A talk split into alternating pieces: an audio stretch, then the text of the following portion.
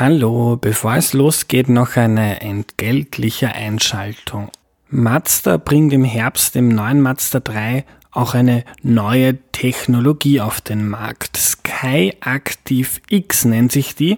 Ein neuer Benzinantrieb, der ermöglicht eine sehr magere Verbrennung. Das Auto verbraucht so weniger Sprit und gleichzeitig steigt das Drehmoment um bis zu 30%. Das Neue ist, dass der Benzin nicht wie gewöhnlich durch einen Zündfunken entzündet wird, sondern sich durch hohe Verdichtung von selbst entzündet. Der neue Mazda 3 läutet damit eine neue Technologiegeneration ein. Man will CO2 reduzieren. 2020 kommt dann das erste Elektroauto der Marke und 2021 ein Plug-in-Hybrid.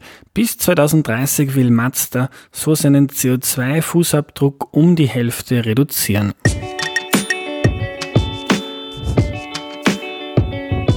Hallo, ich bin der Andreas und das ist Erklär mir die Welt, der Podcast, mit dem du die Welt jede Woche ein bisschen besser verstehen sollst. Das ist heute eine Spezialfolge aus aktuellem Anlass der Ibiza-Affäre. Wir sprechen aber nicht über das ganze schreckliche Video, sondern nehmen das als Anlass, um über Parteien in Österreich zu sprechen und woher die eigentlich ihr Geld nehmen. Und damit kennt sich wahrscheinlich niemand so gut aus in Österreich wie Hubert Sickinger. Hallo. Hallo. Hubert, bevor wir loslegen, stelle ich doch bitte kurz vor. Ich bin Politikwissenschaftler, ich beschäftige mich mit diesem Thema bereits seit einigen Jahrzehnten, genau genommen seit meinem Studium in Innsbruck, der Politikwissenschaft und der Rechtswissenschaften in den 1980er Jahren, habe seit 1990 insgesamt 4 Bücher darüber veröffentlicht, arbeite gerade wieder an einer Neuauflage meines Handbuchs Politikfinanzierung in Österreich, also ich verfolge das schon sehr lange. Vielleicht gibt es jetzt ein neues Praxisbeispiel für dein neues Buch. Auf jeden Fall und möglicherweise ergibt sich auch einiges zu ergänzen an künftigen Reformen. Denn es ist zwar vor 2 Jahren zum Beispiel im Nationalratswahlkampf ausführlich darüber diskutiert worden, dass die gegenwärtigen Regelungen, obwohl sie 2012 deutlich verbessert worden sind, immer noch unzureichend sind. Aber derzeit wird neuerdings wieder relativ intensiv darüber diskutiert, ob man nicht manche Regeln deutlich nachschärfen sollte. Genau, dazu kommen wir noch. Ich würde gerne ganz grundsätzlich anfangen. Wozu braucht denn eine Partei eigentlich Geld? Was macht die damit? Naja, politische Parteien, die haben irgendwie so ein Doppelgesicht. Sie sind einerseits Freiwilligenorganisationen. Jede Partei ist auf freiwillige Mitarbeit, auf Engagement angewiesen. Sie braucht Personen, wenn sie kandidiert, auf Gemeindeebene, aber auch für Nationalratswahlen oder Landtagswahlen. Das sind natürlich zunächst einmal Freiwillige, Volunteers. Die müssen auch entsprechend eine gewisse Grundausbildung politisch haben, also Schulungsbedarf gibt es hier, aber das ist ein Bereich, wo man noch nicht viel Geld braucht. Relativ viel Geld braucht man für Kandidaturen bei Wahlen und dann zur Aufrechterhaltung eines permanenten Parteiapparats und die österreichischen Parteien kosten hier im internationalen Vergleich besonders viel Geld. Also man kann sich hier Parteien als Hybrid eben an Freiwilligenorganisation und professioneller Großorganisation vorstellen und die ganz großen Parteien, die ÖVP, die SPÖ, wären hier durchaus mittelständische Unternehmen mit weit jenseits der 100 Millionen Gesamtumsatz. Mhm. Geld für Kandidaturen, das heißt etwa Plakate drucken, Sebastian Kurz muss die Stadthalle buchen, damit er zu den Anhängern sprechen kann.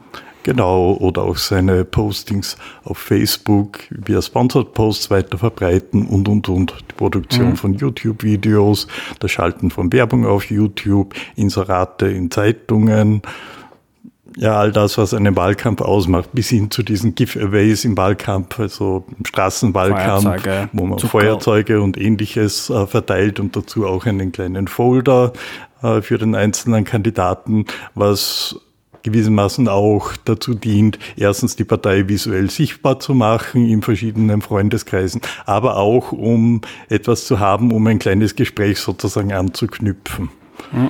Also Aber es können zum Beispiel auch Inserate, es können auch zum Beispiel Werbespots im Privatfernsehen sein oder im Privatradio. Im öffentlich-rechtlichen Rundfunk ist das ja nicht erlaubt. Mhm. Und das summiert sich, wie man bei der letzten Nationalratswahl gesehen hat. Es gibt aus gutem Grund eine Wahlwerbungskostenobergrenze, damit die Parteien in der Intensivwahlkampfphase keinen finanziellen Overkill leisten und sich vielleicht auch leichtfertig verschulden.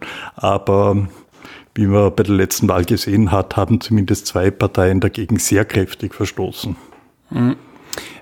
Die ÖVP hat damals, glaube ich, an die 13 Millionen Euro ausgegeben. 7 sind erlaubt, stimmt das? Genau. Und ist das eigentlich ein Gesetz oder wie ist das geregelt? Das ist im Parteiengesetz geregelt. Stammt aus dem Jahr 2012. Da gab es einige Jahre lang eine sehr intensive Diskussion darüber, denn es gab schon vorher ein Parteiengesetz, das den Parteien ein bisschen Grundregeln für eine Rechenschaftspflicht vorgegeben hat, allerdings mit dem Gag, dass ein Verstoß dagegen völlig folgenlos geblieben ist und so konnte es nicht weitergehen. Und angesichts des damaligen Telekom-Skandals, der ja unter anderem auch mit illegalen Parteispenden der Telekom Austria, teilweise über den Umweg über den Lobbyisten Peter Hochecker gehandelt hat, war klar, so geht das nicht weiter. Gehen wir vielleicht noch einen Schritt zurück. Das kostet alles Geld, Wahlkämpfe kosten Geld, Mitarbeiter kosten Geld. Woher kriegen Parteien dieses Geld? Um es einfach zu sagen, diejenigen Parteien, die bereits etabliert sind, sprich in Parlamenten vertreten sind, bekommen erfahrungsgemäß den völlig überwiegenden Teil ihres Geldes vom Staat, also von uns Steuerzahlern. Mhm. Denn es gibt eine auf Bundesebene und in den einzelnen Bundesländern unterschiedlich hohe staatliche Parteienförderung. Und die verteilt sich im Wesentlichen auf die Parteien, die in Parlamenten vertreten sind, entsprechend ihrer Stimmenanzahl. Mhm. Das heißt, den Gesetzen lässt sich der Gesamtbetrag entnehmen und der wird nach dem Wahlergebnis aufgeteilt. Mit dem Spezialaspekt, dass die Parteien, die es nicht hineinschaffen, zum Beispiel in einen Landtag oder in den Nationalrat, weitgehend leer ausgehen. Mhm. Bei Nationalratswahlen wiederum mit einer Sonderregelung, eine Partei, die mindestens 1% schafft, aber den Einzug nicht schafft, bekommt im Wahljahr 2 Euro pro Stimme. Mhm. Aber die anderen Parteien, da ist die Bemessungsgrundlage 4,60 Euro pro Wahlberechtigten. Mhm. Ja, also pro Stimme ist es dann doch etwas mehr und das Jahr für Jahr. Und auf Landesebene ist es teilweise sehr viel höher. Das reicht von 12 Euro pro Wahlberechtigten bis hin zu 25 Euro pro Wahlberechtigten. Mhm. Das heißt, so richtig den Jackpot bekommen Parteien dann, wenn sie in allen Landtagen vertreten sind, aber insbesondere in den Landtagen von vor allem Wien, Oberösterreich, Steiermark, die eine besonders hohe Parteienförderung haben. Mhm. Wenn wir jetzt bei der Wahl 2017 bleiben, Sebastian Kurz und die ÖVP haben die gewonnen, haben die meisten Stimmen erhalten.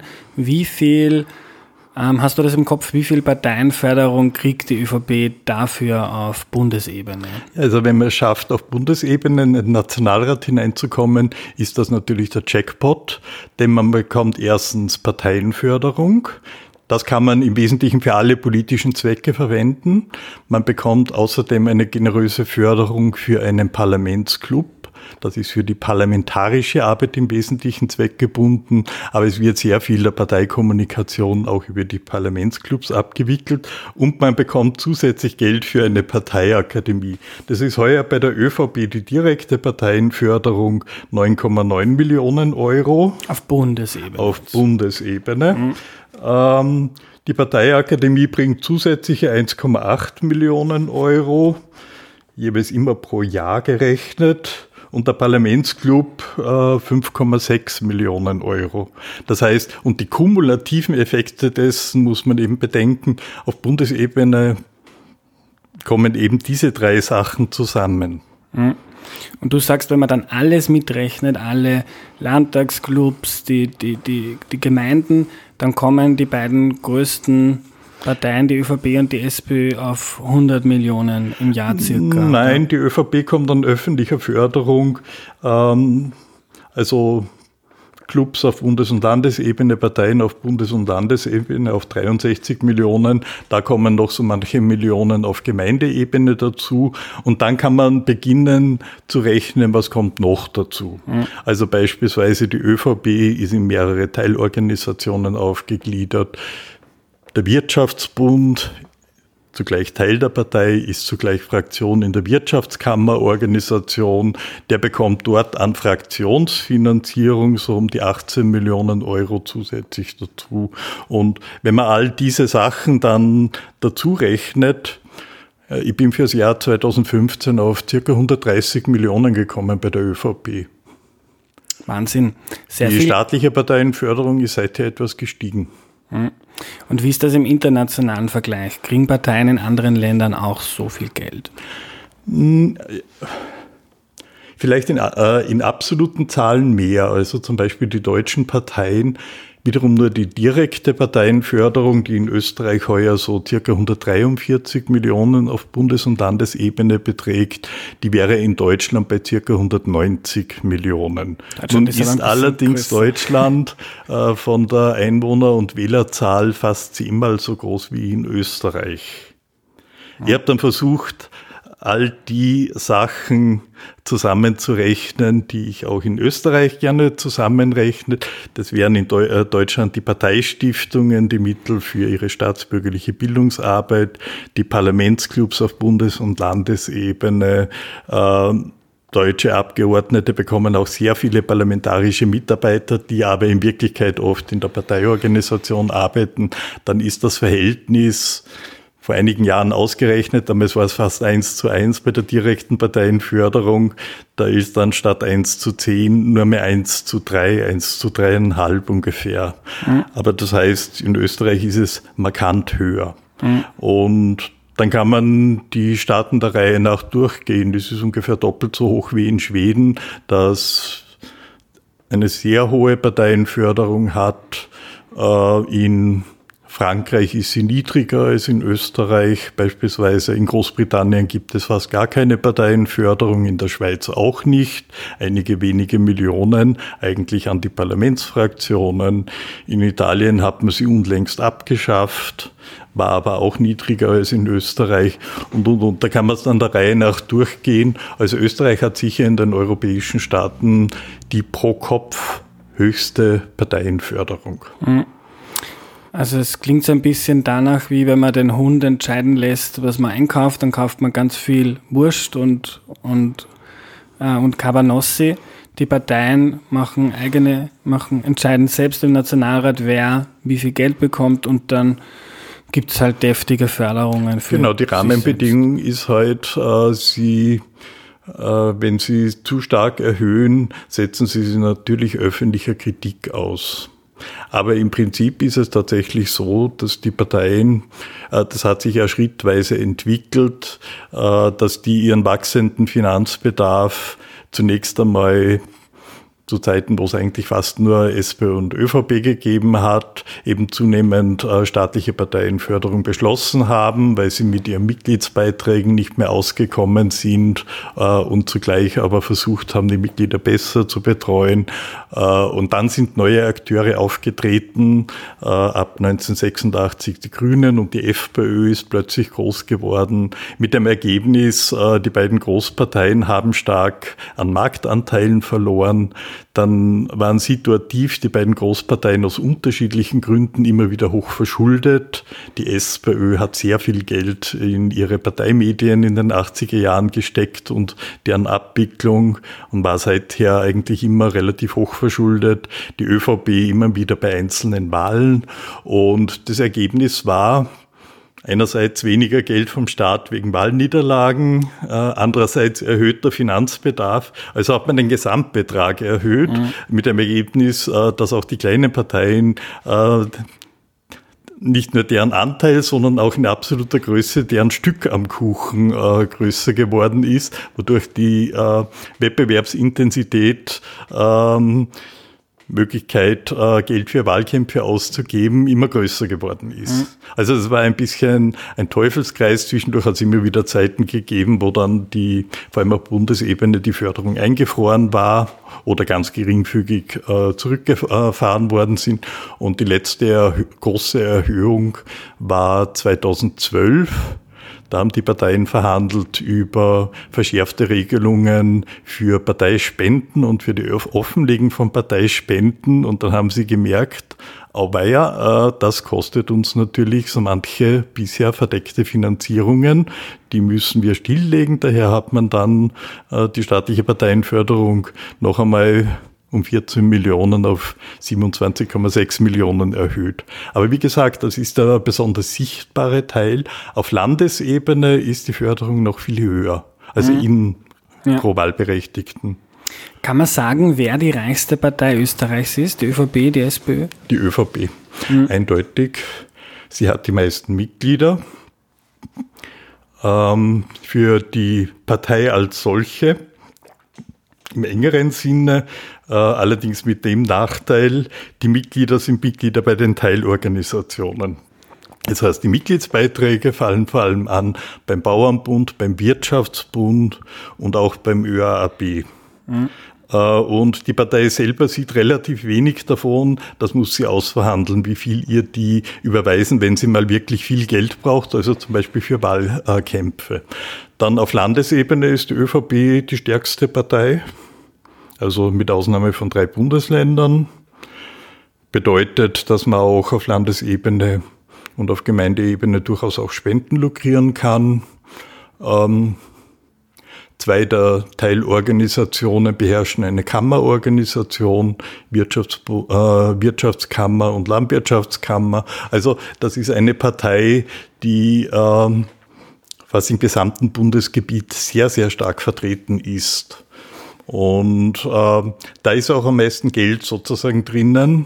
Und da sieht man ja auch daran, beim letzten Nationalratswahlkampf, die ÖVP war die Partei, die mit Abstand am stärksten die Wahlwerbungskostenbegrenzung umgangen hat.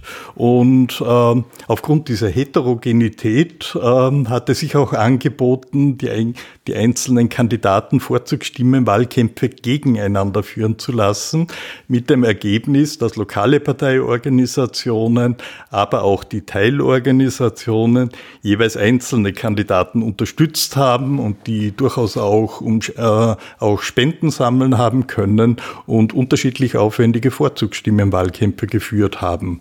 Also das heißt, es hat nicht nur die zentrale Kampagne gegeben, die ja sehr viel länger gedauert hat als die Periode, in der die Wahlwerbungskosten begrenzt waren. Der eigentliche Auftakt war im Grunde bereits der Wahlparteitag von Sebastian Kurz Anfang Juli.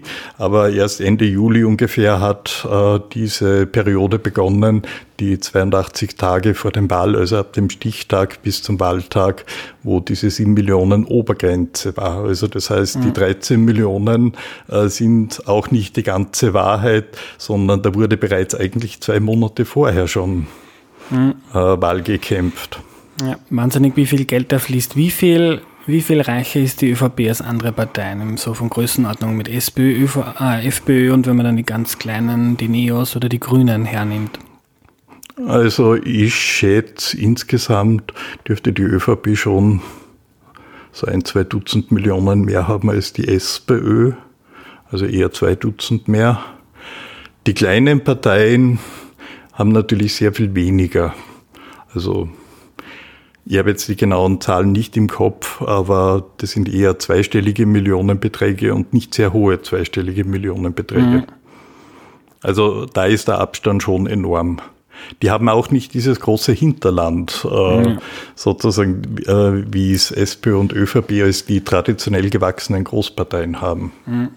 Und die Grenzen der Parteien sozusagen sind ja auch fließend. Also zum Beispiel bei der SPÖ zählt man jetzt die Gewerkschaftsfraktion dazu, die hat eigene Mittel aus der Fraktionsfinanzierung der Arbeiterkammern und auch des ÖGB. Das ist vergleichsweise viel weniger als der Wirtschaftsbund aus der Wirtschaftskammer hat. Der hat sicher mindestens wahrscheinlich das 3- bis 4-fache, aber es ist auch nicht irrelevant. Formal ist es mittlerweile nicht einmal mehr eine nahestehende Organisation. De facto ist es natürlich Teil der Partei. Bei der ÖVP gehört die Parteijugend, die junge ÖVP, integral zur Partei dazu. Wenn man der jungen ÖVP beitritt, tritt man zugleich der ÖVP bei. Bei der sozialistischen Jugend ist das nicht der Fall. Und im Pensionistenverband der SPÖ ist man nicht gleichzeitig Parteimitglied, anders als beim Seniorenbund der ÖVP. Also bei meinem Vergleich sozusagen des Gesamtumsatzes stelle ich das aber quasi zusammen, aber insgesamt ist hier die ÖVP trotzdem reicher. Also ein Dickicht, sehr viel Geld im Spiel. Trotzdem kriegen die Parteien auch Spenden. Ja. Bräuchten sie die eigentlich noch, wenn sie so viel Geld haben? Nun sagen wir es so, die ÖVP hätte sich diese wirkliche Wucht an Wahlkampf bei der letzten Nationalratswahl natürlich nicht ohne Spenden leisten können. Oder sie hätte sich heillos verschulden müssen. Mhm. Das ist übrigens noch etwas, was man bedenken muss. Eine Wahl entscheidet über die Verteilung der Mittel in der nächsten Gesetzgebungsperiode. Also im Normalfall für fünf Jahre. Und wenn man kann ungefähr abschätzen, wie das Wahlergebnis, in welcher Bandbreite das Wahlergebnis sein wird. Das kann natürlich schief gehen, wie bei den Grünen bei der letzten Nationalratswahl. Aber die ÖVP konnte sich ausrechnen, dass sie deutlich über 30% liegen würde, also deutlich mehr Geld bekommen, also mindestens 2 Millionen pro Jahr mehr Geld bekommen würde. Und damit kann man rechnen, das kann man im Vorgriff auch schon einen Kredit aufnehmen und dieses Geld investieren. Und im Idealfall hat man einen Return of Investment, nämlich höhere staatliche Parteienförderung. Wie gesagt, das kann schief gehen. Mhm. Und auch deshalb gibt es Begrenzungen der Wahlwerbungskosten, dass Parteien überhaupt nicht, möglichst nicht auf diese Idee kommen, denn hochverschuldete Parteien sind auch ein Problem für die Demokratie. Mhm. Wenn ich jetzt sage, Sebastian Kurz, super dynamischer, junger Typ, den will ich unterstützen, ich spende ihm Geld. Muss die ÖVP das offenlegen, wenn ich ihr Geld gebe? Die muss es zunächst einmal registrieren. Aber wenn du beispielsweise 100 oder 500 Euro spendest, wird das nicht offengelegt. Es gab, die ÖVP hat sogar einen Spendencontest gewissermaßen gemacht, das als Mobilisierungsinstrument auch verwendet, da es ohnehin den Verdacht gab, dass Sebastian Kurz mit diversen industriellen und sehr wohlhabenden Personen schon seit dem Vorjahr um Spenden gefragt hat, also das hat man gerüchteweise immer wieder gehört und auch schon Zusagen gehabt hat man gewissermaßen die Flucht nach vorne angetreten und hat auf der Kampagne-Homepage ganz prominent auch die Möglichkeit zu unterstützen, und zwar auch finanziell zu unterstützen. Du kannst ein bestimmtes Package für den Wahlkampf machen, bestimmte Wahlwerbemittel oder so, und das Ganze ausgedrückt eben in einem optionalen Eurobetrag, oder man konnte auch einen selbstgewählten Betrag. Also wenn du jetzt irgend so ein Package um 500 Euro bekommen hättest, war die Möglichkeit, du konntest angeben, du willst nicht genannt werden auf der Homepage oder du willst genannt werden auf der Homepage, und damals sind sie über die Regelungen hinausgegangen, die gesetzlichen Verpflichtungen, Spenden im Gesamtausmaß von mehr als 3.500 Euro pro Jahr, auch auf unterschiedlichen Parteiebenen zusammengerechnet, müssen im Rechenschaftspflicht veröffentlicht werden. Und bei Spenden über die Kampagne-Homepage konnte man nur bis 3.500 Euro anonym bleiben. Ansonsten wurde man quasi gleich genannt, wenn man 4.000 Euro gespendet hat. Mhm. Und aber wie gesagt, die gesetzliche Regelung ist 3.500 Euro, beziehungsweise ab heuer ist es ein bisschen mehr, 2% valorisiert, also es ist ein bisschen ein unrunderer Betrag geworden, aber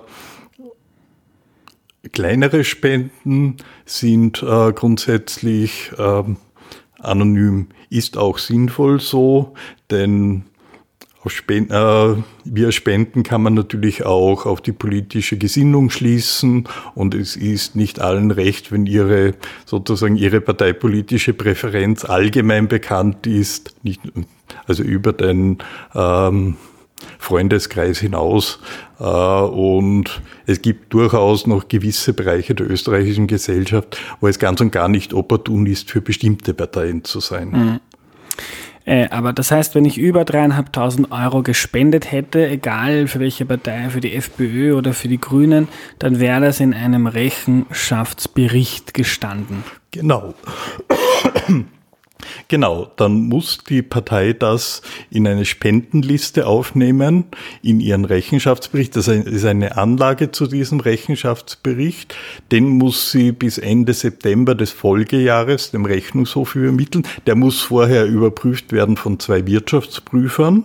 Dann geht das zum Rechnungshof. Der überprüft den auf formale Richtigkeiten, hat meistens auch bei den größeren Parteien noch Nachfragen zu Korrekturen und Ähnlichem. Und wenn das dann alles abgeschlossen ist, veröffentlicht er es. Also wenn du 3.600 Euro gespendet hättest an eine Partei, also jedenfalls an SPÖ, ÖVP, FPÖ oder Grüne, dann wüsste das die Öffentlichkeit noch nicht. Denn bisher sind die Rechenschaftsberichte dieser Parteien, obwohl jetzt bereits Ende Mai des übernächsten Jahres ist, der Rechnungshof hat von diesen Parteien und auch von den Neos den Rechenschaftsbericht noch nicht veröffentlicht. Das heißt, das ist zwar eine Form der Öffentlichkeit, aber eine sehr verspätete Öffentlichkeit. Mhm. Eine einzige Ausnahme sind Spenden von mehr als 50.000 Euro. Wiederum, das ist heuer valorisiert worden um 2%.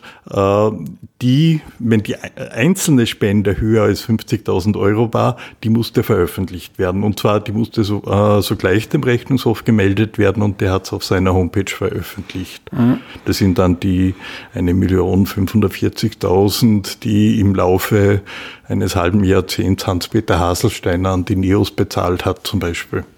Daher sind die ersichtlich. Aber wie kann das sein, dass das so lange dauert? Das ist für mich eine relevante Info als Bürger. Wer im Wahlkampf der FPÖ oder der SPÖ Geld gegeben hat, das würde ich ja gerne früher als 2, 3, 4 Jahre später wissen. Das finde ich auch. Daher fordere ich zum Beispiel, dass die Schwelle für die unverzügliche Offenlegung nicht bei mehr als 50.000 Euro liegt, sondern bei 10.000 Euro. Da hätte man dann sehr viel mehr Spenden, die ziemlich rasch veröffentlicht werden. Und nicht nur, wenn die Einzelspende höher als 10.000 Euro ist, sondern auch ab dem Zeitpunkt, wo die Partei merkt, dass hier mehrere Spenden desselben Spenders waren und die insgesamt die 10.000 Euro überstiegen haben. Das heißt, eine relativ rasche Offenlegung. Kommen wir zur FPÖ und zu einem aktuellen Fall. Die Kronenzeitung hat erst berichtet, die FPÖ hat zwischen 2016 und 2018 unter 50.000 Euro an Spenden erhalten. Jeder von uns hat sich, glaube ich, das Video in Ibiza angeschaut und das sagt der Ex-Parteichef Heinz-Christian Strache Folgendes. Ja, es gibt ein paar sehr Vermögende, die zahlen zwischen 500.000 und 1,5 bis 2 Millionen. Das ist jetzt überall. Ja. Also, jetzt die zahlen nicht an die Partei, sondern an einen gemeinnützigen Verein. Okay, Beispiel. Das musst du erklären, Verein. Ja, du musst erklären, dass das nicht Rechnungshof ist. Was schildert Strache da? Aber, wie kann das sein, dass die 500.000, die 2 Millionen, von denen er da redet, nirgends zu finden sind? Wovon redet er da? Er sagt es ja, es wird nicht von der Partei verbucht, sondern man schaltet einen Verein dazwischen und der spendet offenkundig auch nicht an die Partei, denn sonst wäre er als Spender oder Großspender ersichtlich, sondern mutmaßlich funktioniert das Modell so, dass hier diese zwischengeschaltete Organisation ihrerseits Ausgaben tätigt, die im Interesse der Partei ist. Also Veranstaltungen, die eigentlich Parteiveranstaltungen sind, übernimmt ein Verein. Ein Verein kann Werbemittel kaufen, kann Posting sponsoren auf Facebook, kann möglicherweise YouTube-Clips produzieren, die dann die Partei schaltet und. Also eigentlich Rechnungen übernimmt für die Partei. Das wären alle Spenden, denn der Spendenbegriff im Parteiengesetz ist sehr weit gefasst. Es sind nicht nur Geldüberweisungen an die Partei, sondern auch lebende Subventionen, also Personal, das unentgeltlich der Partei zur Verfügung gestellt wird, oder es sind Sachleistungen. Sprich, und darunter ist zu verstehen, all das, was der Partei Ausgaben abnimmt, die sie ansonsten tätigen würde. Und das Problem der Erfassung von solchen Sachleistungen, Geldüberweisungen, die sehen ja die Wirtschaftsprüfer. Ja? Wenn man sie in der Buchhaltung hat, kann man die nicht einfach verschweigen. Fließt nicht direkt Geld, sondern übernimmt ein Dritter einfach Ausgaben der Partei. Also das Bezahlen von Inseraten oder das Bezahlen von Facebook-Werbung und YouTube-Werbung. Dann sieht man das in den Büchern der Parteien ja nicht. Die Partei müsste es allerdings natürlich aufnehmen als Spende. Aber das setzt eben voraus, dass die Partei ehrlich ist. Und wenn man solche Konstruktionen erfindet, dann ist man üblicherweise eben nicht ehrlich, sondern man möchte verhindern, dass das Ganze im Rechenschaftsbericht auftaucht. Das ist ja gerade der Sinn, den Strache hier beschrieben hat. Ja. Und würde man ihr das nachweisen können, würde man ihr draufkommen, dann kostet es die Partei relativ viel, denn dann hat sie Großspenden verschwiegen. Eine verschwiegene Spende kostet je nach Verschulden der Partei mindestens das Ausmaß der Spende bis hin zum Dreifachen der Spende. Mhm. Und wenn das ein gemeinnütziger Verein ist, übrigens von gemeinnützigen Vereinen, so dass anerkannt ist vom Finanzamt, darf eine politische Partei überhaupt kein Geld annehmen und keine Spende annehmen, denn das hat einen anderen Hintergrund. Spenden an Parteien können nicht von der Steuer abgesetzt werden. Spenden an gemeinnützige Organisationen hingegen sehr wohl. Dann könnte man nämlich über diesen Umweg eine Spende steuerlich absetzbar machen. Mhm. Und um das zu verhindern, dürfen Parteien keine Spenden von gemeinnützigen Organisationen annehmen. Mhm. Und eine Spende von einer gemeinnützigen Organisation müsste die Partei übrigens unverzüglich an den Rechnungshof überweisen. Das heißt, es kostet das 2- bis 4-fache de facto, wenn es verschwiegen wird und man kommt ja drauf. Also das heißt, es waren natürlich gravierende Verstöße. Das Problem ist, entdeckt man das auf Basis des gegenwärtigen Kontrollsystems? Aber für mich ist das, also ich habe das jetzt verfolgt in den Medien, für mich ist das schwer zu verstehen oder eigentlich unfassbar. Strache sagt ja, nichts ist passiert, kein Geld ist geflossen. Es waren Gedankenspiele, wenn man das Video anschaut. Das war 2017, ist das aufgenommen worden, gar nicht so lange vor der Wahl. Strache sagt ganz klar, das Geld fließt bei der Wahl. Das heißt, mutmaßlich liegt irgendwo das Geld, aber die aktuellen Instrumentarien in Österreich sind nicht vorhanden, dass man das wirklich prüfen kann. Also man kann ihnen vielleicht gar nicht draufkommen. Jetzt haben Profil und Presse haben schon zwei Vereine entdeckt, die da eventuell in Frage kommen für diese Konstruktion. Einer hat angeblich einige 100.000 Euro gesammelt. Ja. Austrian Motion ist das. Noch nicht ausgegeben, aber offensichtlich für einen künftigen Anlass zusammengespart. Also ganz erfunden ist das Ganze nicht. Möglicherweise hat er hier Posing betrieben gegenüber einer mutmaßlichen lettischen Oligarchennichte, die er beeindrucken wollte. Haha, wir haben super Großspender, Millionen Spenden. Das ist durchaus möglich, denn die genannten Personen, die haben das umgehend dementiert, dass sie an diese Partei spenden. Und die Frage wäre auch, ob sie sich das leisten könnten, hier in so einem Zusammenhang genannt zu werden. Also die Zahlen dürften wohl eher aus dem Traumbuch sein, nehmen wir mal an, bis zum Beweis des Gegenteils. Aber dass es dieses Muster ganz offensichtlich gibt, ist ja mittlerweile erwiesen mit diesen beiden Vereinen, die hier entdeckt worden sind. Hier wurden ja tatsächlich Spenden gesammelt. Also aber wie beeindruckt man eine Oligarchennichte? Ja? Okay, sicher aber nicht mit irgendwelchen tausenden Euro-Beträgen. Mhm. Aber um das noch einmal zu sagen, gesetzt dem Fall, es gäbe hier Großspenden im Ausmaß zwischen 1,5 Million und 2 Millionen Euro, so wie Strache gesagt hat, und zwar gleich mehrere davon, also sagen wir 1,5 Dutzend Millionen auf dem Konto eines Vereins, der dann an die Partei weiter spendet. Und zwar so, dass es nicht in der Buchhaltung aufscheint, sondern Ausgaben. Zahldinger Festel. Ja, dann ist das ein doppelter Verstoß. Erstens wäre es ein Verstoß, wenn Sachleistungen sind, dass die nicht angegeben worden sind, aber angenommen wurden.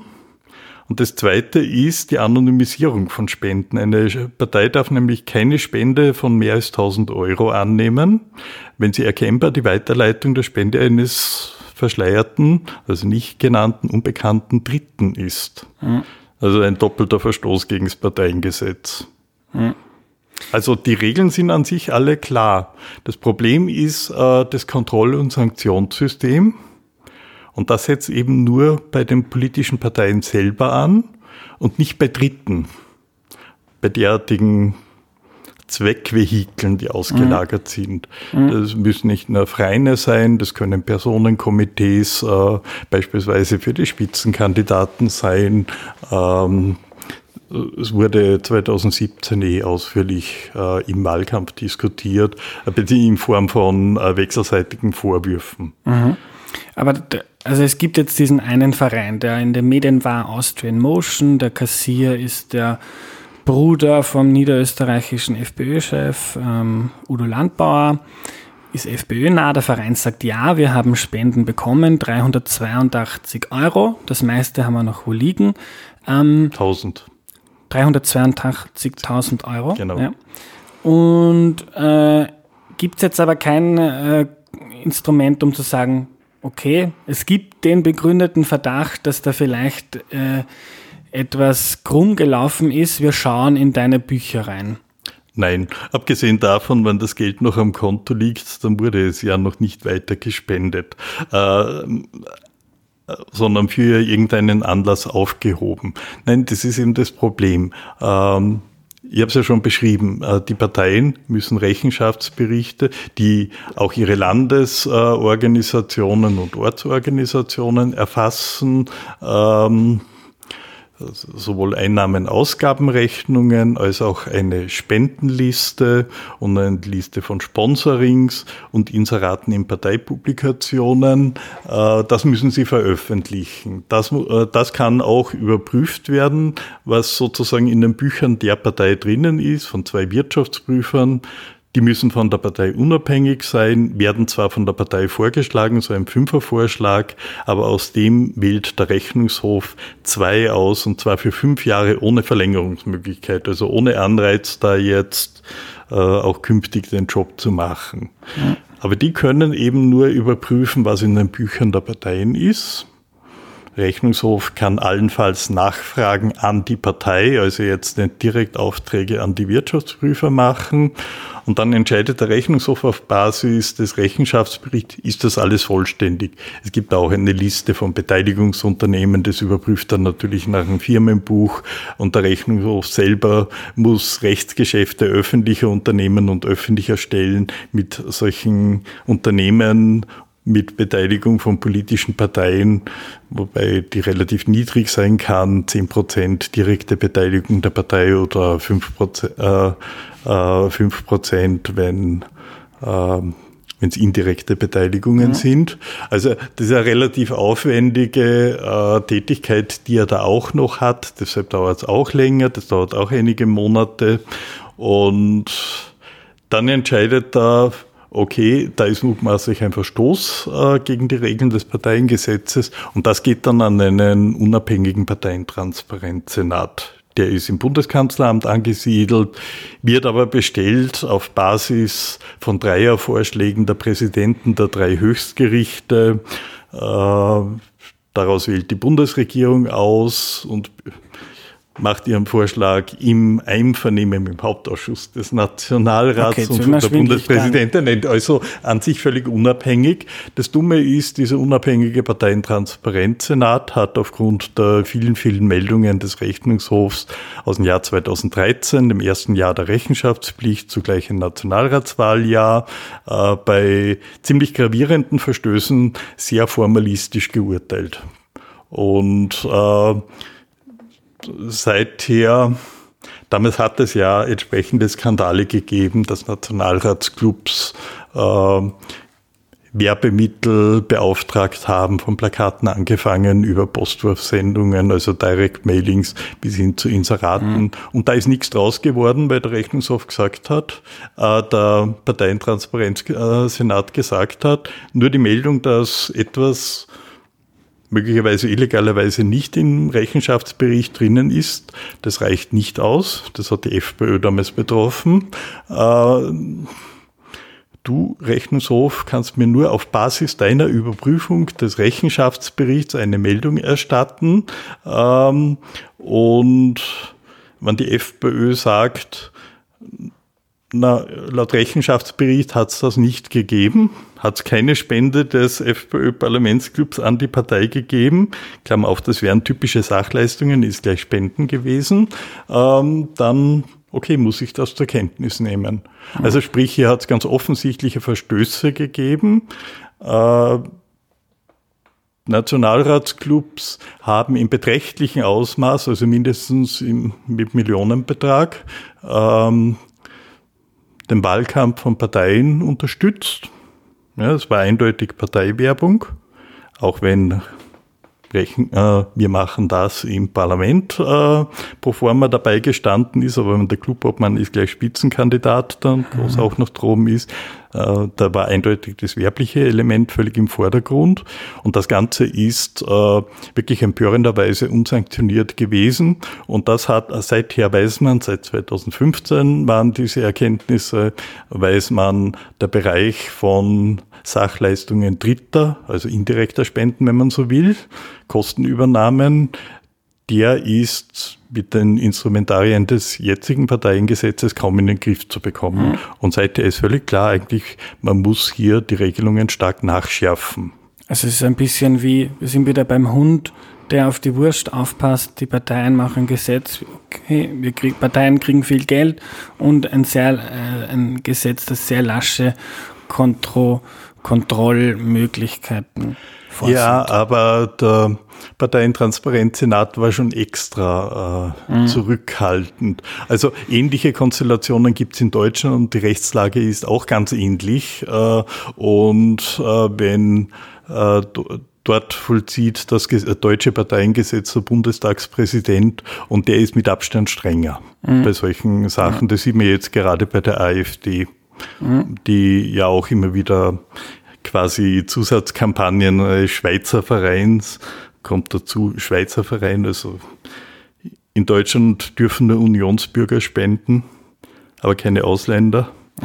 Bei uns ist das sogar strenger, also bei uns dürfen nur österreichische Staatsbürger, ausländische, natürliche oder juristische Personen, also Staatsbürger oder Unternehmen oder Vereine oder so, dürfen nur maximal 2500 oder seit heuer ein bisschen mehr spenden. Aber also Parteien dürfen nur Spenden in diesem Ausmaß annehmen, um es genau zu sagen. Okay, also scheinbar nehmen es die größeren Parteien alle nicht so genau mit dem Parteiengesetz, und man schaut immer ein bisschen, wo man sich spielen kann. Mir hat der Frank auf WhatsApp geschrieben, der versteht nicht ganz, warum sich jetzt alle so über dieses Video und die FPÖ aufregen. Liest man seit Jahren, irgendwie hält sich keiner dran. Warum ist jetzt die Aufregung so groß? Na, erstens wäre das schon eine völlig andere Qualität gewesen. Das wären serielle Verstöße gewesen. Zweitens wäre das ein Beispiel für eine erstaunlich korrupte Gesinnung. Und zwar in einem Zusammenhang noch dazu mit einer Partei, die Österreich zuerst und die kleinen Leute und dann das Verschachern der wichtigsten österreichischen Zeitung an Ausländer, nur in der Hoffnung, dass man hier dann hochgejubelt wird.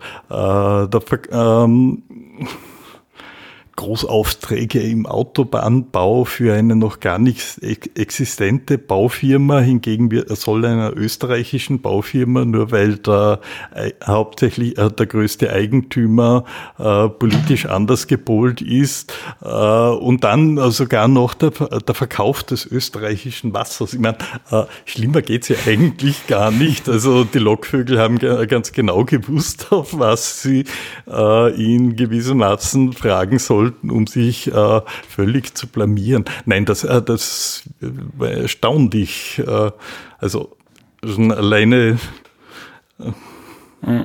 dieser Gedanke, jetzt einmal völlig jenseits des Verstoßes gegen das Parteiengesetz. Aber die Verstöße gegen das Parteiengesetz, die wären evident. Also würde man ihnen auf sowas draufkommen und könnte man so etwas nachweisen, wäre das sehr teuer, auch wenn das eher nur Verwaltungsstrafen wären. Verwaltungsstrafe, das heißt, es liegt in einem... Wollen oder anders an den Leser gefragt, wollt ihr wirklich zutiefst korrupte Parteien, die, wenn sie sich einen finanziellen Vorteil versprechen, österreichische Interessen und die Interessen der Österreicher an irgendwelche osteuropäischen Oligarchen verkaufen? Wollt ihr das wirklich? Oder auch an österreichische Großunternehmer, die ja doch deutlich andere Interessen haben als zum Beispiel die kleinen Leute. Aber machen das auch andere Parteien? Haben Vereine, Personenkomitees, man kann da nicht genau reinschauen, wer hat dafür gespendet. Gibt es das auch bei anderen Parteien? Ja, gibt es schon. Die Frage ist nur, in welchem Ausmaß. Also, und es hat immer wieder Personenkomitees vor Wahlen gegeben, die bis zu einem gewissen die größere Veranstaltungen ausgerichtet haben. Aber da ist es eher darum gegangen, natürlich, dass man gewissermaßen dem Kandidaten, den Spitzenkandidaten sozusagen mehr Aura verleiht, mehr Prominenz verleiht, indem bekannte Unternehmer, Künstler und gewissermaßen sich für ihn aussprechen, um ihn vertrauenswürdiger zu machen. Das heißt, das waren keine finanziellen riesigen Organisationen oder so. Die konnten vielleicht auch einzelne Inserate schalten. Teilweise sind sie allerdings finanziert worden von den Parteien selber und eher selten und nicht unbedingt von Spenden. Aber das ist natürlich eine Möglichkeit, ein Personenkomitee, das nicht von der Partei selber finanziert wird, sondern über Spenden finanziert wird, macht Veranstaltungen mit dem Spitzenkandidaten und bewirbt ihn. Ist das jetzt eine Möglichkeit, das Parteiengesetz zu umgehen oder nicht? Das wurde seit 2013 diskutiert und 2017 hat die ÖVP der SPÖ vorgeworfen, eben dieses zu planen mit ihrem Kernkomitee.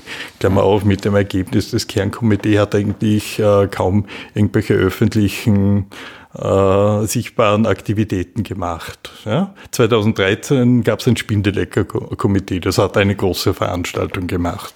Also das ist nicht etwas, was jetzt wirklich finanziell sehr tiefgehend gewesen wäre. Aber es gibt ein Beispiel, zum Beispiel das Bröll-Komitee bei niederösterreichischen Landtagswahlen, hat es bei jeder Landtagswahl gegeben, da steht ein Verein dahinter. Ich habe damals 2013 gerade in war ich gerade in Krems, wie Landtagswahl war. Da waren die Citylights, also diese beleuchteten Kleinplakate. Impressum war genau dieses Bröll-Komitee, die haben auch Inserate geschaltet, also, und Plakate, also tatsächlich Wahlwerbung betrieben. Mhm. Auf Basis des Rechenschaftsberichts kann man nicht beurteilen, sind diese Ausgaben den Ausgaben der Partei zugerechnet worden, gab es hier Spenden an dieses Komitee und wurden die von der Partei ausgewiesen oder nicht. Man weiß nur, dass die niederösterreichische ÖVP damals die allererste Parteiorganisation war, die die 7 Millionen Wahlwerbungskostenbegrenzung gesprengt hat und über 8 Millionen ausgegeben hat. Die reichste Parteiorganisation in Österreich überhaupt ist die niederösterreichische ÖVP. Aber wenn man das aufgrund des Rechenschaftsberichts nicht beurteilen kann, sagt das eigentlich auch etwas über die Rechenschaftspflicht aus, dass die zu formalistisch ist und zu wenige Informationen enthält. Also das heißt, derartige Komitees können sehr wohl benutzt werden, auch relativ aufwendig Wahl zu kämpfen.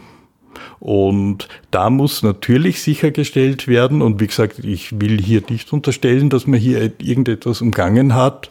Wie gesagt, die Partei hat die Wahlwerbungskostengrenze geknackt, also wird das vermutlich hineingerechnet haben.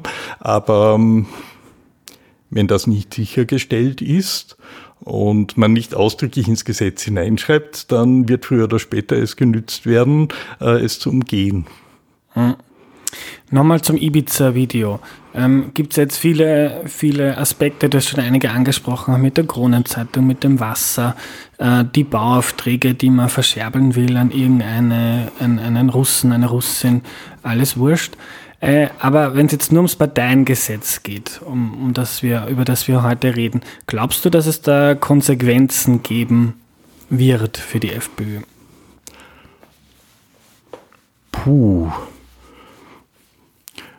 Da ich nicht glaube, dass es diese Millionenspenden an die FPÖ tatsächlich gegeben hat und ich eher vermute, dass hier Strache ein eigenartiges Imponiergehabe an den Tag gelegt hat, um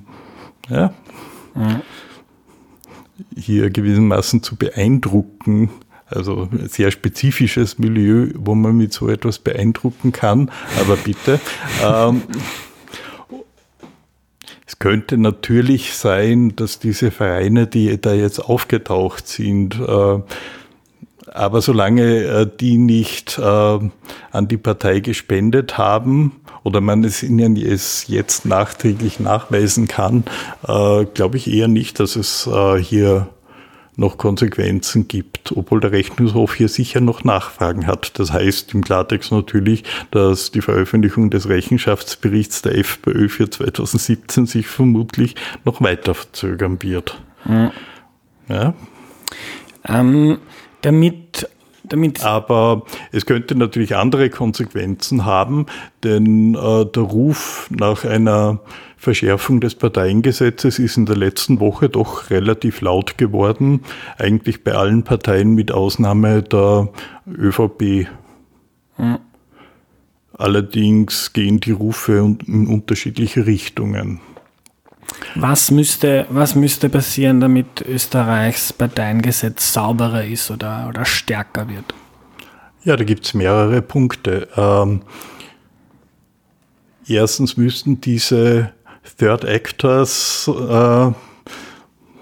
solche Vereine, Personenkomitees, also Organisationen, die sich mit Werbemitteln und so am Wahlkampf beteiligen, die müssten auch mit einbezogen werden. Also entweder sie müssen sich registrieren beim Rechnungshof, so ähnlich wie amerikanische Political Action Committees oder die Rechnungshofpräsidentin hat jetzt gefordert, derartige Vereine müssen von sich aus ihre Parteispenden dem Rechnungshof melden und auch ihre Spender, damit eben nachvollzogen werden kann, ob es hier irgendeine Anonymisierung gegeben hat. Mit der Konsequenz, der Rechnungshof kann deren Bücher auch überprüfen. Also jedenfalls, die müssen mit einbezogen werden. Das Zweite ist, dass der Rechnungshof die Parteien selber auch überprüfen können muss. das ist speziell im Zusammenhang mit der Einhaltung der Wahlwerbungskosten relevant. Ja, begrenzt sind Ausgaben für den Zeitraum zwischen dem Stichtag der Wahl und dem Wahltag, also die 82 Tage vor der Wahl. Ja, aber Parteien könnten versucht sein, Ausgaben bereits vor diesem Zeitraum zu verlagern, nämlich auch die Bezahlung von Ausgaben, also beispielsweise Wahlkampfberatung, zahlt man einen Monat vor diesem Zeitraum und in Wirklichkeit arbeiten die Dienstleister dann den ganzen Wahlkampf durch. Da müsste natürlich anteilig das umgerechnet werden auf die Wahlkampfzeit. Aber wer weiß, ob die Parteien das tatsächlich so verbuchen. Also da gibt es verschiedene Möglichkeiten. Möglicherweise kann man auf die Art die eigentlichen Wahlkampfkosten künstlich kleiner machen. Der Rechnungshof könnte zum Beispiel nachfragen, ihr habt die und die Wahlwerbemittel eigentlich verteilt. Könnt ihr uns die Rechnung zeigen? Oder hat jemand Dritter bezahlt? Also solche Nachfragen oder konkrete Nachfragen zu Facebook-Werbung, zu Social-Media-Werbung wurde auch tatsächlich anteilig der Social-Media-Auftritt zum Beispiel auch wirklich hier hineingerechnet. Also all das, was im Grunde unter Wahlwerbung fällt, Abgrenzung zu Routineaufgaben. Und das glaube ich nicht, dass die Wirtschaftsprüfer leisten können. Da wären die Prüfer des Rechnungshofs wahrscheinlich deutlich besser. Mhm. Ja, das ist einmal das eine. Kontrolle der Parteien, volles Kontrollrecht des Rechnungshofs.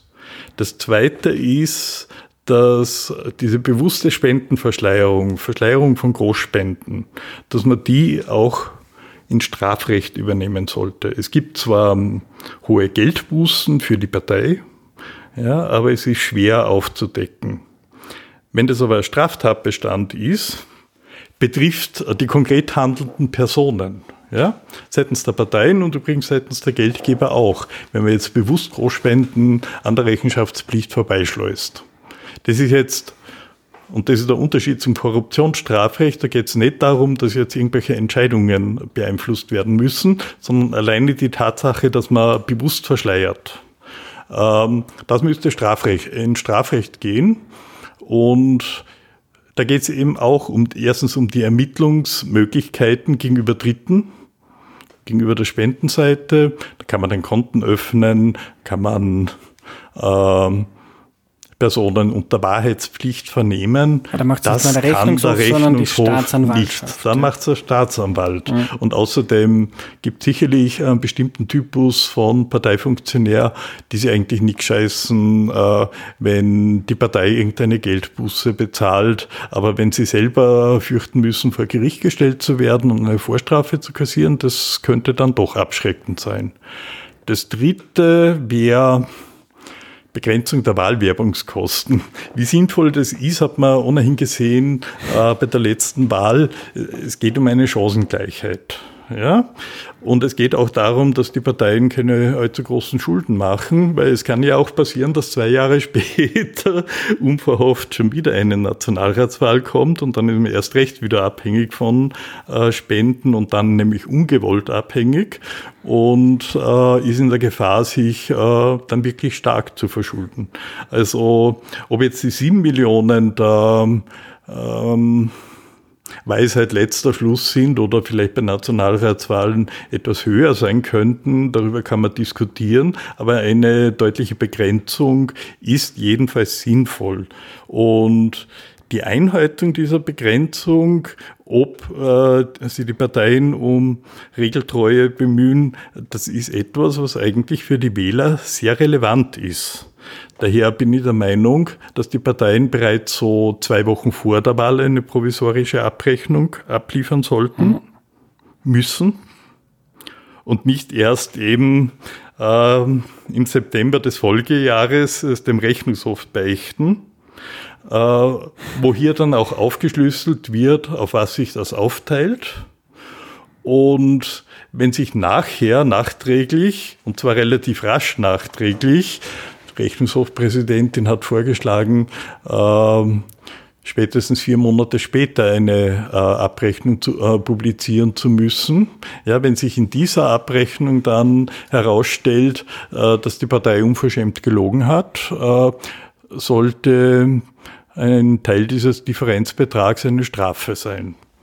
Und die Überschreitung der 7 Millionen, die schaut derzeit so aus, wenn es um bis zu 1/4 überschritten ist, hat eine Partei maximal 10% des Überschreitungsbetrags zu zahlen, alles darüber dann bis zu 20%. Bis zu heißt nicht, dass sie 10% und 20% zahlen muss, sondern höchstens. Und in der Praxis war es ungefähr die Hälfte. Ja, das heißt, wenn die ÖVP statt 7 Millionen 13 Millionen ausgegeben hat, zahlt sie für diese 6 Millionen zu viel, maximal circa 1 Million an Geldbuße. Nun, dadurch, dass sie doch stark dazu gewonnen hat, bekommt sie aber pro Jahr 2,5 Millionen mehr an staatlicher Parteienförderung. Das heißt, das ist ein Investment, wenn man es so sehen will, das tut der Partei so nicht weh. Also, und es wird wohl nicht 1 Million sein, sondern etwas mehr als die Hälfte oder vielleicht auch 2 Drittel, weil immerhin ist sie bereits Wiederholungstäterin, aber das heißt, schon diese Strafe ist zu niedrig. Man erfährt es viel zu spät. Und im Grunde müssten die Parteien auch schon vor der Wahl verbindliche Angaben machen, wie viel sie ausgegeben haben. Und wenn sie hier sozusagen mindestens grob fahrlässig die Unwahrheit gesagt haben, dann müsste sie das zusätzlich relativ viel Geld kosten. Ja? Das ist die einzige Möglichkeit, letztlich die Parteien wieder auf den Weg den Pfad der Tugend zurückzuführen in Richtung vergleichsweise sparsamer Wahlkämpfe. Denn mit 7 Millionen kann man natürlich durchaus einen sehr gut sichtbaren Wahlkampf führen, wenn man denn will. Ja, also stärkere Kontrollen, schärfere Strafen. Jetzt wäre eigentlich eine gute Zeit bis zu den neuen Wahlen. Wir haben noch ein bisschen Zeit. Glaubst du, bist du positiv, dass die Ibiza-Causa das Parteiengesetz vielleicht ins Jahr 2019 holt? Ne, es gibt 2 Erfahrungen. Also wenn man ein Gesetz sozusagen sehr schnell mit heißer Nadel strickt, dann kann es natürlich passieren, dass es allerlei juristische Unstimmigkeiten gibt. Genau das war beim Parteiengesetz der Fall. Gewisse Sorgfalt muss man also an den Tag legen. Würde man es andererseits aufschieben bis nach der Wahl, dann ist der Druck, das Gesetz nachzubessern, möglicherweise schlagartig vorbei. Denn auch bei der Nationalratswahl 2017 waren sich eigentlich alle Parteien einig, dass die Regelungen unzureichend sind. Kaum war die Wahl vorbei, war das Interesse, das Parteiengesetz zu reformieren, auch vorbei. Das heißt, ein bisschen schwanke ich, wenn es wirklich verbindliche Festlegungen der Parteien geben würde, dass sie das jedenfalls angehen würden und was sie konkret machen würden, dann halt in aller Ruhe mit Begutachtungsverfahren und all dem, wäre das natürlich, wenn das verbindlich wäre, möglicherweise die bessere Lösung. Aus rein praktischer Sicht ist natürlich die bei weitem bessere Lösung, wenn man das jetzt macht, denn sonst macht man es nie. Mhm. Also sprich aus praktischer Erfahrung diese Option. Ja. Ja. Wir sind gespannt. Vielen Dank, Hubert, für deine Zeit. Bitte. Was nehme ich mir mit? Ich fand besonders interessant, dass die ÖVP die reichste Partei Österreichs ist. Das wusste ich nicht, und dass die Parteien so viel Geld haben, war mir ebenfalls nicht bewusst. Und irgendwie ist das Ganze ja absurd, denn die Parteien entscheiden im Parlament erstens selbst, wie viel Geld sie kriegen. Und in Österreich sind sie besonders großzügig zu sich selbst. Sie fördern sich etwa mit fast so viel Geld wie die deutschen Parteien, obwohl Deutschland 10-mal so groß ist. Gleichzeitig machen sie sich selber auch die Gesetze, die sie kontrollieren, das Parteiengesetz, das jetzt mit dem Ibiza-Video in die Schlagzeilen gekommen ist. Da sind die Kontrollmöglichkeiten für den Rechnungshof ziemlich mickrig. Gleichzeitig kann man nicht in Vereine reinschauen, die Spenden bekommen, und selbst wenn eine Partei Millionenspenden verschleiert, dann kriegt sie dafür nur, und wenn man hier draufkommt, nämlich erst dann kriegt sie dafür eine Geldstrafe. Also das wird in etwa so scharf geahndet wie ein Strafzettel beim Falschparken. Ja, natürlich ist das dann teurer, aber wie wir heute gelernt haben, haben die großen Parteien in Österreich ja sehr viel Geld. Hubert fordert daher, dass erstens viel stärker kontrolliert werden können muss, zack, zack, zack, und zweitens auch ordentliche Strafen drohen. Zack, zack, zack. Ab einer gewissen Grenze soll der Staatsanwalt zuständig sein, der kann dann auch in Bankkonten schauen und die Verantwortlichen vor Gericht stellen. Denn saubere, transparente Parteien sind für eine Demokratie sehr wichtig, mindestens genauso wichtig wie integre Politiker, die die freie Presse respektieren, die nicht davon reden, dass sie Journalisten raushauen wollen, die ihnen nicht passen, und die nicht das Wasser privatisieren wollen, damit irgendwelche Oligarchinnen damit Geld verdienen können. Vielleicht ist ja das Strache-Video jetzt ein Anlass, damit das Parteiengesetz reformiert wird. Man kann es sich für die österreichische Demokratie nur hoffen. Das war die heutige Folge. Danke fürs Zuhören. Danke an alle, die Erklär mir die Welt unterstützen und möglich machen. Bis zum nächsten Mal. Tschüss.